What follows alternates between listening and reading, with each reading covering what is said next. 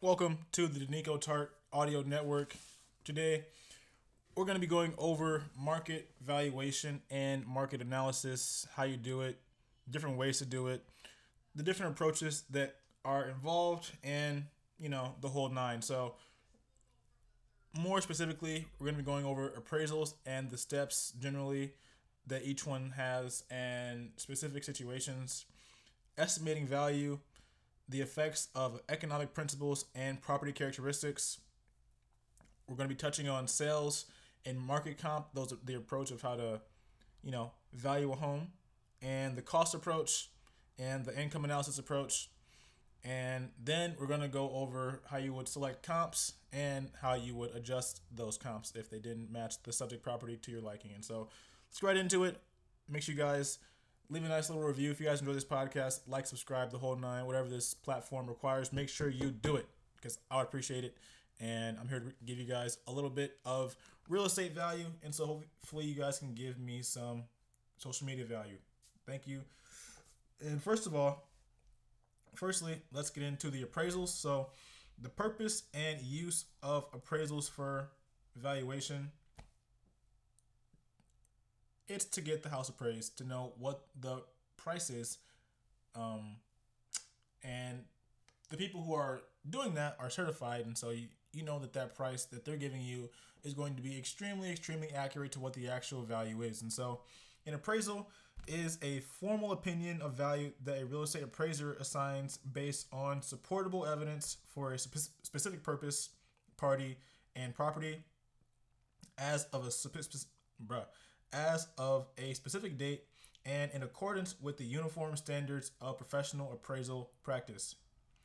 Generally, appraisals are not performed or offered by real estate licensees like myself because we're not licensed in that area. And then, if you are an agent and you're also an appraiser, that can be a conflict of interest if you're selling the house that you're appraising.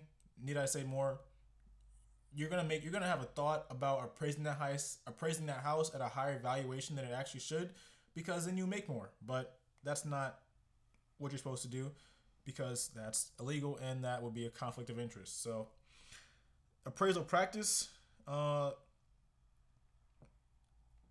well that is basically saying appraisal practice or uspap generally appraisals aren't performed by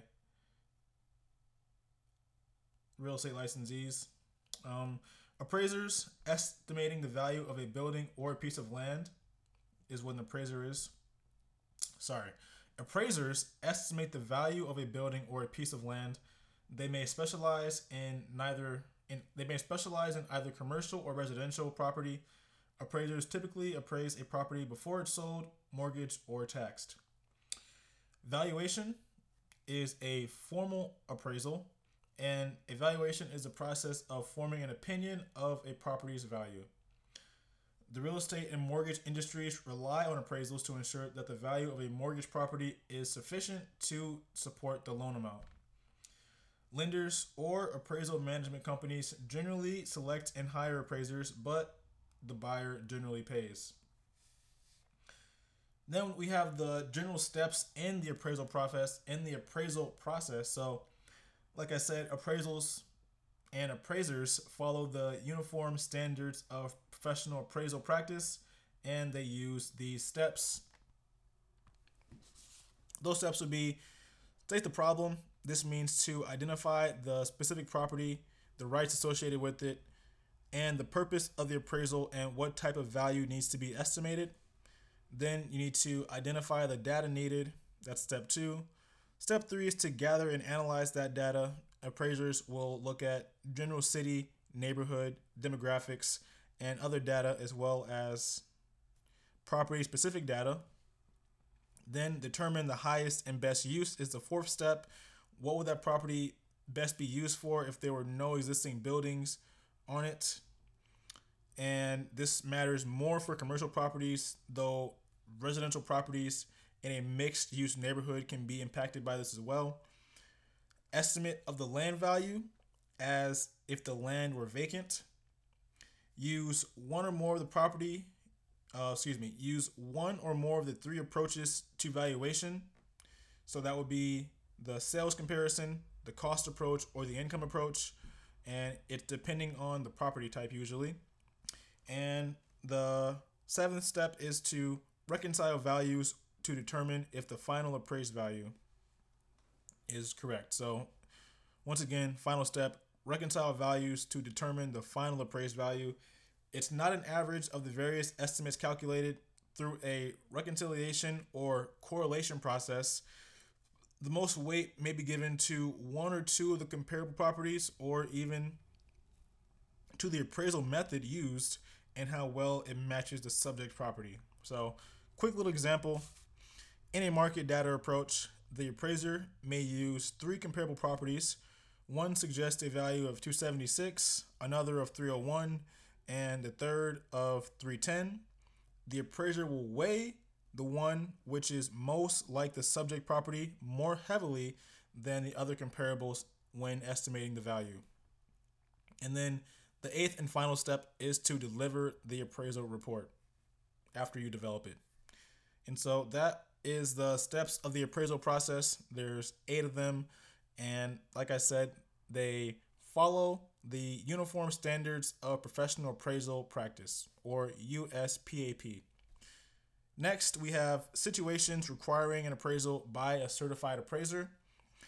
So, guy have around, you know, I got a couple bullet points here. This one is a bit, I don't want to say all over the place, but these bullet points are, you know, certain situations and certain scenarios that could require a certified appraiser. So, the Financial Institution Reform, Recovery, and Enforcement Act of 1989 requires that appraisals performed in conjunction with federally, related transactions must be completed by the state certified or licensed appraisers. Federally rated federally related transactions are not FHA insured or VA guaranteed and will not be sold to a GSE such as Fannie Mae or Freddie Mac. Residential properties valued at $400,000 or less are exempt from federal appraisal requirements. I'll repeat that one again. Residential properties valued at $400,000 or less are exempt from federal appraisal requirements. Purchases financed with a loan insured by the Federal Housing Administration must be appraised by a state licensed appraiser who is approved by the U.S. Department of Housing and Urban Development. Purchases financed with a loan guarantee by the U.S. Department of Veteran Affairs must be appraised by a VA certified light by a VA certified state licensed appraiser. Key mortgage industry players, including Fannie Mae, Freddie Mac, and the Federal Housing Agency, implemented the Appraiser Independence Requirements Act in 2010, known as AIR. AIR's intent is to ensure that appraisals reflect an accurate, unbiased property value by requiring that appraisers be qualified to appraise a subject property. Bam. Well, would you look at that? They're trying to make sure that your appraisals are accurate, you know? So, and let me just say, one of the reasons why you want an accurate appraisal is because so, well, I know a pretty obvious one. Say you have a house that's worth, that's actually worth seventy five thousand, but you get an appraisal for a hundred thousand. Well, now you're you're paying.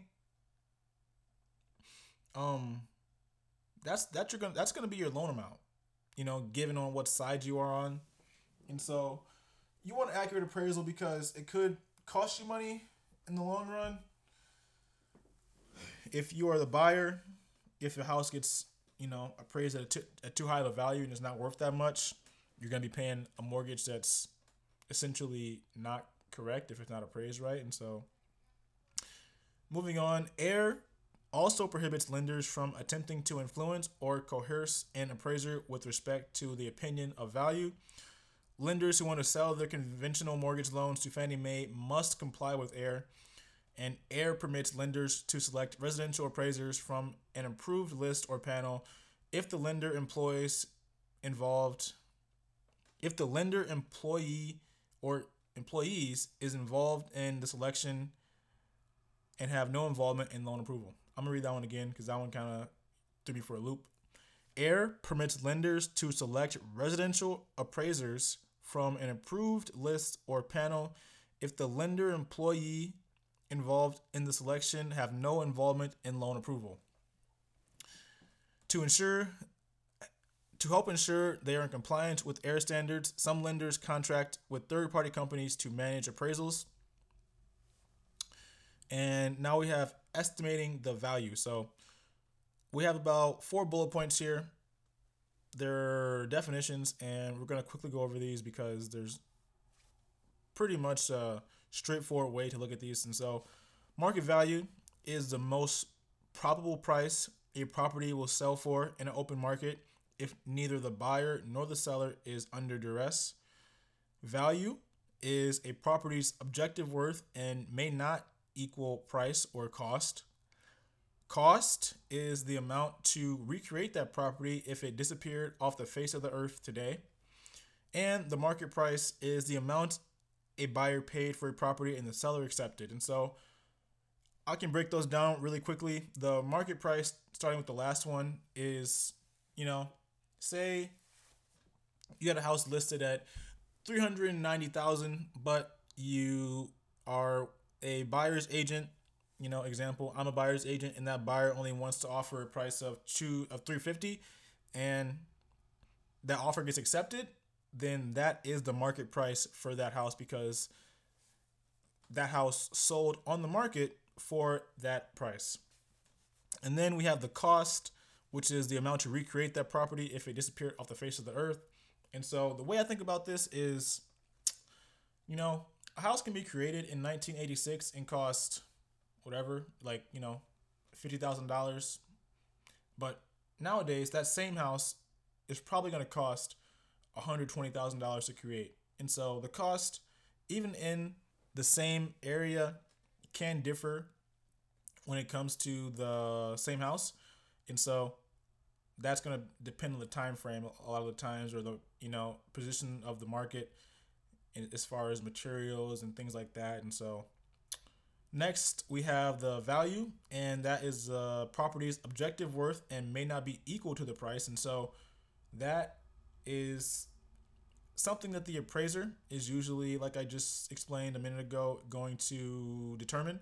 And it's objective and it may not equal the price or the cost because everything that is being taken into account is like literally being accounted for in the sense of you know they're not just saying oh this house is surrounded by these houses that are worth this much and so it's most likely worth around this much. No they're going to be taking the value of the property the value of the you know, of, of the uh of the house itself the rooms the bathrooms things like that taking those all into account combining them and giving you a proper uh worth and then market value is the most probable price a property will sell for in open market if the buyer or seller is under duress. And so it's pretty self-explanatory given the fact or given the situation where no one is being coerced or pressured to sell the property, then that property, whatever it sells at, that is the market value. And so that's estimating value, all four bullet points. Now we got the effect of economic principles and property characteristics. There's quite a bit here, and so we're gonna not go over it slowly or skim through it. We're gonna make sure we get things figured out here. Okay, so the types of value that appraisers may be asked to estimate include market value, insurance value, and replacement value. Excuse me. Generally, in real estate, the appraiser is asked to estimate the market value which is the most probable price a property will sell for in an open market if neither the buyer nor the seller is under duress. The principle of highest and best use refers to a property's legal and feasible use that would be most prof- profitable. And four characteristics of value include demand, utility, scarcity, and transferability. A good way to remember this is with the acronym DUST, D U S T. And demand is how popular or desirable a property is. Utility is the property's function. Scarcity relates to the market supply. Uh, you know, how many houses are on the market right now.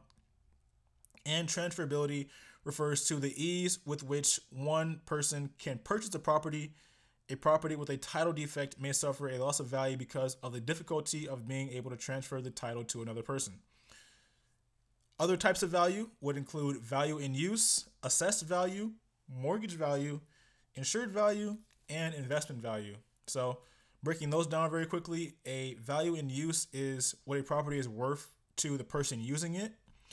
Assessed value is what the local taxing authority thinks the property is worth. Mortgage value is the price at which the property can be loaned on or sold for at foreclosure sale. Insured value is the cost to replace or rebuild the property, and investment value is the return on investment a property may provide.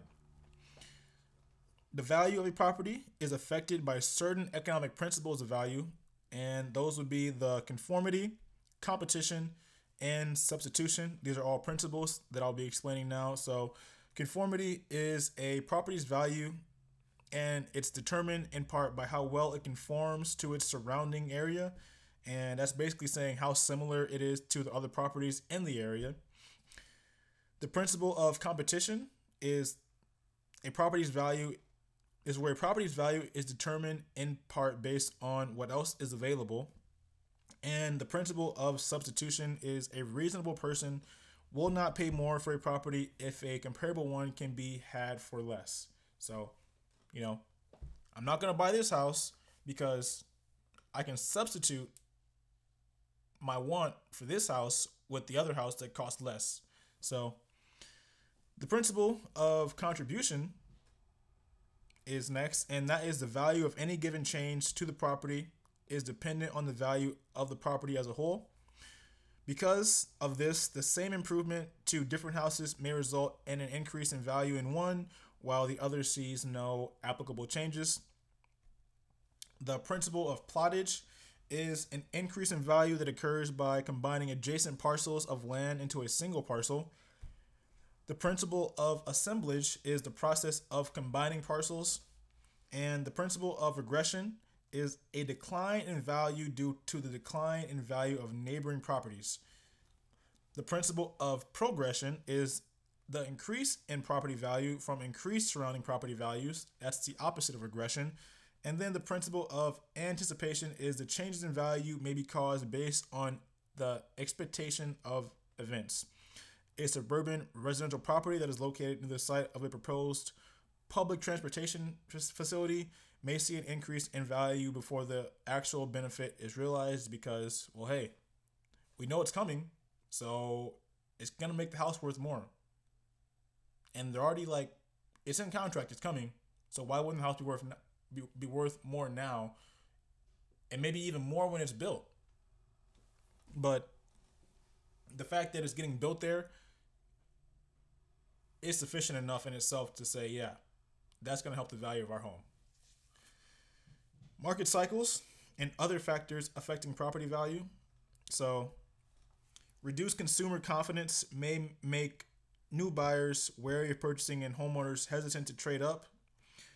Higher unemployment reduces the number of buyers, putting downward pressure on housing prices. Higher taxes decrease buying power, and that lowers and lower taxes increase buying power. Higher interest rate reduce buyer affordability, while lower interest rates increase buyer affordability. Supply and demand significantly affect property value. More demand than supply means buyers are competing for the same properties, driving up prices, and less demand or fewer buyers puts downward pressure on housing prices. Mm. Excuse me.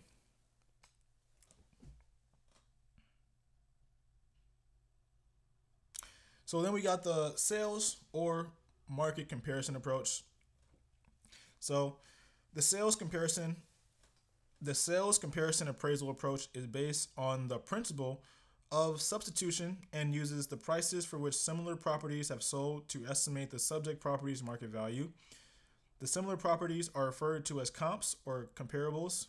The property being appraised is called the subject property. This approach is most commonly used when appraising single family homes.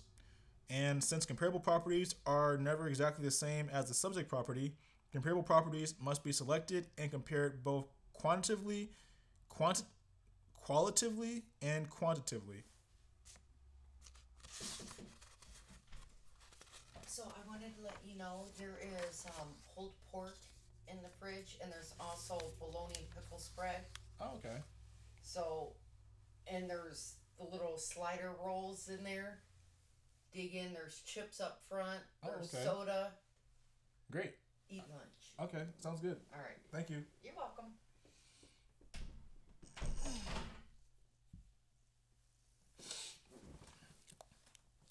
That was my front desk lady, my admin, Michelle. Thank you, Michelle. So, uh, continuing, uh, appraisers make adjustments to the comparable properties sales prices in order to make the appraised value reflect the differences in features like the location, condition, and even the timing of the sale. So, if the subject property has 2,400 square feet of living space and the comp has 2,600 square feet, the appraiser will subtract from the comparable property sales price to reflect the value of the 200 foot difference. Appraisers look for the most recent sales of the most similar house possible. The fewer adjustments that need to be made, the less subjective the appraiser needs to be with respect to the value, not the cost, of those differences. Bracketing. So we got a definition here. Bracketing is a process in which an appraiser uses both superior and inferior units of comparison, such as age, transaction price, etc., to determine a probable range of values for a property. There are two categories of elements, or I'm sorry, there are two categories of comparison. Elements, elements which look at physical and locational characteristics, and units which look at the numbers. Appraisers will make adjustments for a number of factors, applying the elements of comparison in this specific order, including financing terms and cash equivalency, conditions of sale, market conditions at the time of contract and closing, location, and physical characteristics. Next, we got the cost approach. So, the cost approach is based on the concept that the entire property is worth the sum of the value of the land and the value of the improvements on that land. Uh, I'll repeat that one. The cost approach is based on the concept that the entire property sorry, the entire property is based the the the entire property is worth the sum of the value of the land and the value of the improvements on that land. Appraisers use and rely on this approach when the property is unique and not being used to generate rental income. A movie theater, hospital, church, or school fall in this category usually. It's also used in newly constructed or highly valued homes.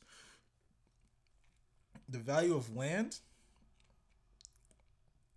as though it were vacant with no improvements on it, plus the depreciated cost of recreating the existing improvements equals the market value. The cost of recreating the existing structure slash improvement is adjusted based on depreciation since the structure being sold is not brand new. Depreciation as it relates to appraisals is unrelated to the tax depreciation. There are causes of depreciation. Excuse me, there are three causes of depreciation external depreciation, functional obsolescence, and physical deterioration.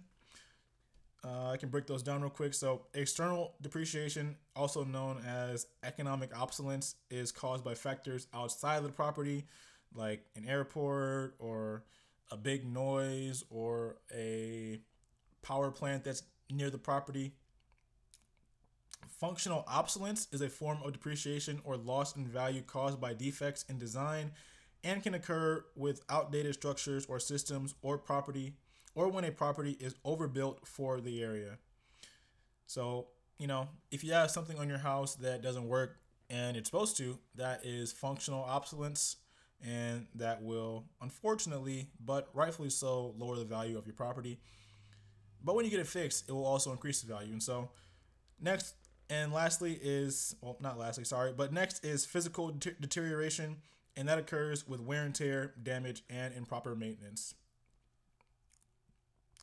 Curable depreciation refers to an item of physical deterioration or functional obsolescence where the cost to cure the item is less than or the same as the anticipated increase in property value after the item is cured. Incurable depreciation includes items not practical to correct. The replacement cost approach bases value on the cost to build a functionally equivalent property, and the reproduction cost approach determines the cost to build an exact replica of the property with the same materials and deficiencies. The cost approach assumes the land is vacant and bases the opinion of value on highest and best use. Next, we got the income approach. This approach bases the current property value on potential income that the property can generate for residential income rental properties or f- for residential investment rental properties, such as single family homes or residential buildings that comprise of two to four family units. This is most this is the most reliable approach to value when the property is being appraised is this is the most reliable approach to value when the property is being appraised. It's primarily used to generate rental income, uh, which includes shopping centers, apartments, and office buildings. Investments investment value can tell an investor the expected rate of return for a property. And there are three different methods for estimating value within the income approach. So there's the gross rent multiplier, the gross income multiplier, and the capitalization method. The gross rent multiplier or the GRM is used for the appraised value or is used for the appraised value of four units or fewer. And the formula for that is the sales price divided by the gross monthly rent equals the gross rent multiplier. And then the gross monthly rent times the gross rent multiplier equals the value. Then there's a gross income multiplier. The GIM is used for the appraised value of five or more units, and it's usually considered for commercial properties. The GIM, you get that by doing the sales price divided by the gross annual income, and you get the value by doing the gross annual income times the gross income multiplier. Lastly, there's the capitalization rate or the cap rate, and that is an annual rate of return from an income producing property used by appraisers to determine the value of rent generating properties, used by investors to compare one investment to another. You determine the cap rate by dividing the net operating income by value or sales price. So income divided by value equals the cap rate. A couple more pages here. We have the capitalization is always based on net annual operating income numbers. Annual is not likely to be stated in the exam question because, like I said before, these notes were what I used to gain my real estate license. And so that's how you know that this information is chef kiss. But uh, determine the net operating income. You begin with potential gross income, asking if every unit were rented for a full year, what could the owner expect to collect in rent? Then you would subtract the probable loss as a result of predicted vacancy from potential gross income to estimate to estimate effective gross income. Subtract operating expenses from the effective gross income to arrive at the net operating income.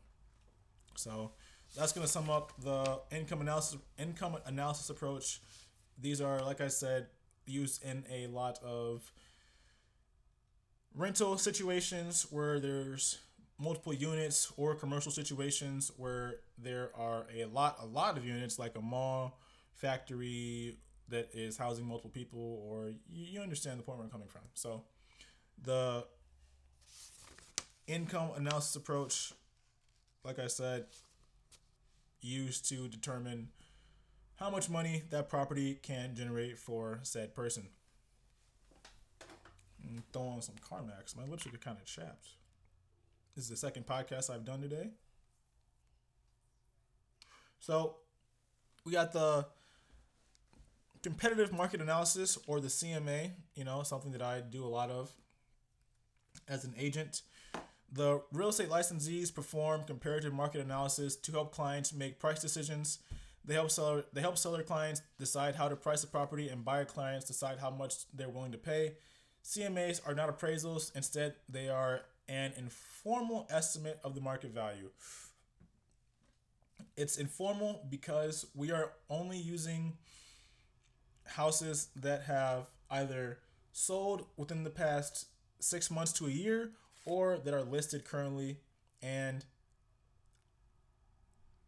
it's not 100% accurate but we always try to go with the house that's obviously closest to that subject property you know try to get down to the closest amount of uh, uh, bathrooms and bedrooms and square footage as possible giving us an accurate number. And with that we're also using houses in that area and so that's also giving us another advantage as far as you know getting the right price. And so when it comes to selecting comparables a comparable property is one that's quite similar to the subject property in terms of size style condition number of rooms and location.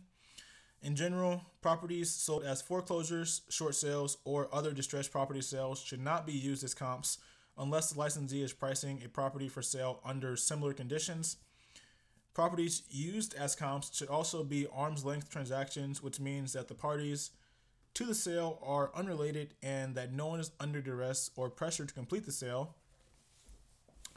And an example of a non arm's length transaction is a parent selling to their child.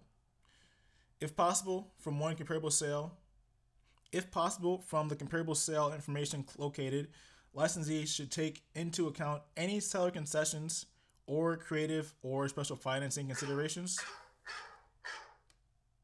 Dude, I'm not posting on TikTok right now. Stop it. Um, properties used as comps. Oh, read that one. Uh, recent sales carry more weight as comparables than older sales, especially when the market is changing. Licensees should use more recent sold comps a couple of months' time can make a big difference in pricing if the market is heating up or cooling down. To get an idea of current competition, licensees may also review comparables that are currently on the market. These are called active listings. Reviewing properties that listed but did not sell are called expired listings, and these can give licensees an idea of how pricing impacted the listing. Information about under contract or pending properties may provide insights about the number of days on the market compared to the price as well as general market conditions. These properties aren't true comparables because the final sales price is not known yet. So th- these properties being expired listings, pending listings, or uh, active listings. So licensees should use at least three comparables. More may be necessary if good comparables are not easy to find. Now we're going to talk about uh, adjusting comparables. In order to arrive at a value or range of values, licensees must adjust prices for differences in property attributes between the subject property and the selected comps. Licensees adjust the comparable sales price not the subject property's list price or potential list price. The comparable sales price is a known factor, and the goal is to determine a price or price range for the subject based on what the comparable would have sold for with the same characteristics as the subject property. I'll read that one again. Licensees adjust the comparable sales price, not the subject property's list price or potential list price. The comparable sales price is a known factor, and the goal is to determine a price or price range for the subject based on what the comparable would have sold for with the same characteristics as the subject property. If a comparable is inferior to the subject property, adjust upward. If it's superior, adjust downward. Adjustments may be made for location, property attributes, and market conditions. So, Couple of couple examples here. Uh, a subject property, subject and comparable property attributes are nearly identical, except the subject has a two-car garage, and the comparable has a three-car garage. In the given area, and additional garage bays worth probably around seven thousand dollars. The comparable is sold for twenty eight. Is the comparable is sold for three hundred twenty eight thousand five hundred. The goal is to determine what the comp would have sold for if it were identical to the subject. So subtract seven thousand from the comparable sales price, making the value of the property three twenty one five. So that's gonna do it for you know market valuation and analysis. Hopefully, you guys got some value there as far as a buyer or seller on how an agent goes about or an appraiser goes about getting the value value of your home. And then if you're an agent, you know, you very well should know the process of the appraisal.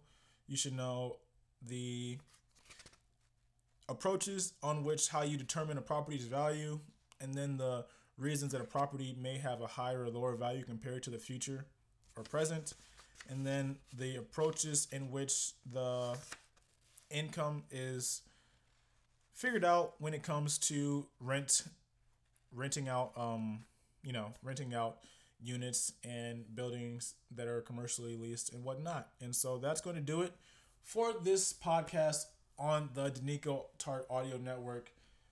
Make sure you guys like, subscribe, leave a nice little review if you guys got some value from this episode. You know, I, I'd appreciate it. We are currently in the office still. You know, it's a nice day out here in Michigan. Currently got the first close as a real estate agent set for tomorrow, January 12th. So I'll just clap for myself real quick. Um, yeah, I'd like to thank, obviously, my team here at Century 21 for helping me this entire way. And then Lena Hunter, who I had on another podcast. If you guys want to go listen to that one, she is a great agent in the Flint Grand Blanc area who has been my mentor since the get go, ever since I got my license. And yeah, I appreciate her a lot. Don't know where I'd be without her. And that goes for my whole team here at Century 21. They've been very helpful, very, very helpful when it comes to getting this whole thing done, taken care of, and making it a very smooth process. And yeah, for a first transaction, honestly, it, it was. I'm not gonna say it was too smooth, but there was very. Oh hey. Oh, I just I just saw Lena out there. Uh, I won't say it's too smooth, but it was very very smooth in the sense of that you know we just basically sending papers back and forth. Didn't have any fixes fixes that need to be made in the property. Didn't have any um, there wasn't very much that needed to be done besides getting the paperwork filed that needed to be filed. And so that's basically the best you can ask for when it comes to your first closing, first sale as an agent. Um, I say it isn't completely ideal because, you know, if I had a harder time getting this done, then the next sale would be easier. But in my eyes, maybe that it's only going to get harder from here. Well, it should get easier, but the sales, in the sense of like what needs to be done, will probably only be harder because I just don't see anything going as smooth as this. You know, I pretty much had a perfect buyer for my first client, and so I'm grateful for that. You know, I got through the process with the team and we everything was taken care of and you know done the way it should have been done handled professionally and so I'm, I'm happy about it. At the end of the day, I am happy that things are done, and I'm happy that you know we made it to the closing. We are supposed to close at the end of January, but because things move so smoothly and so quickly, and because time is of the essence, we are able to close on the 12th. You know, two weeks ahead of schedule, and so that's basically where we are now.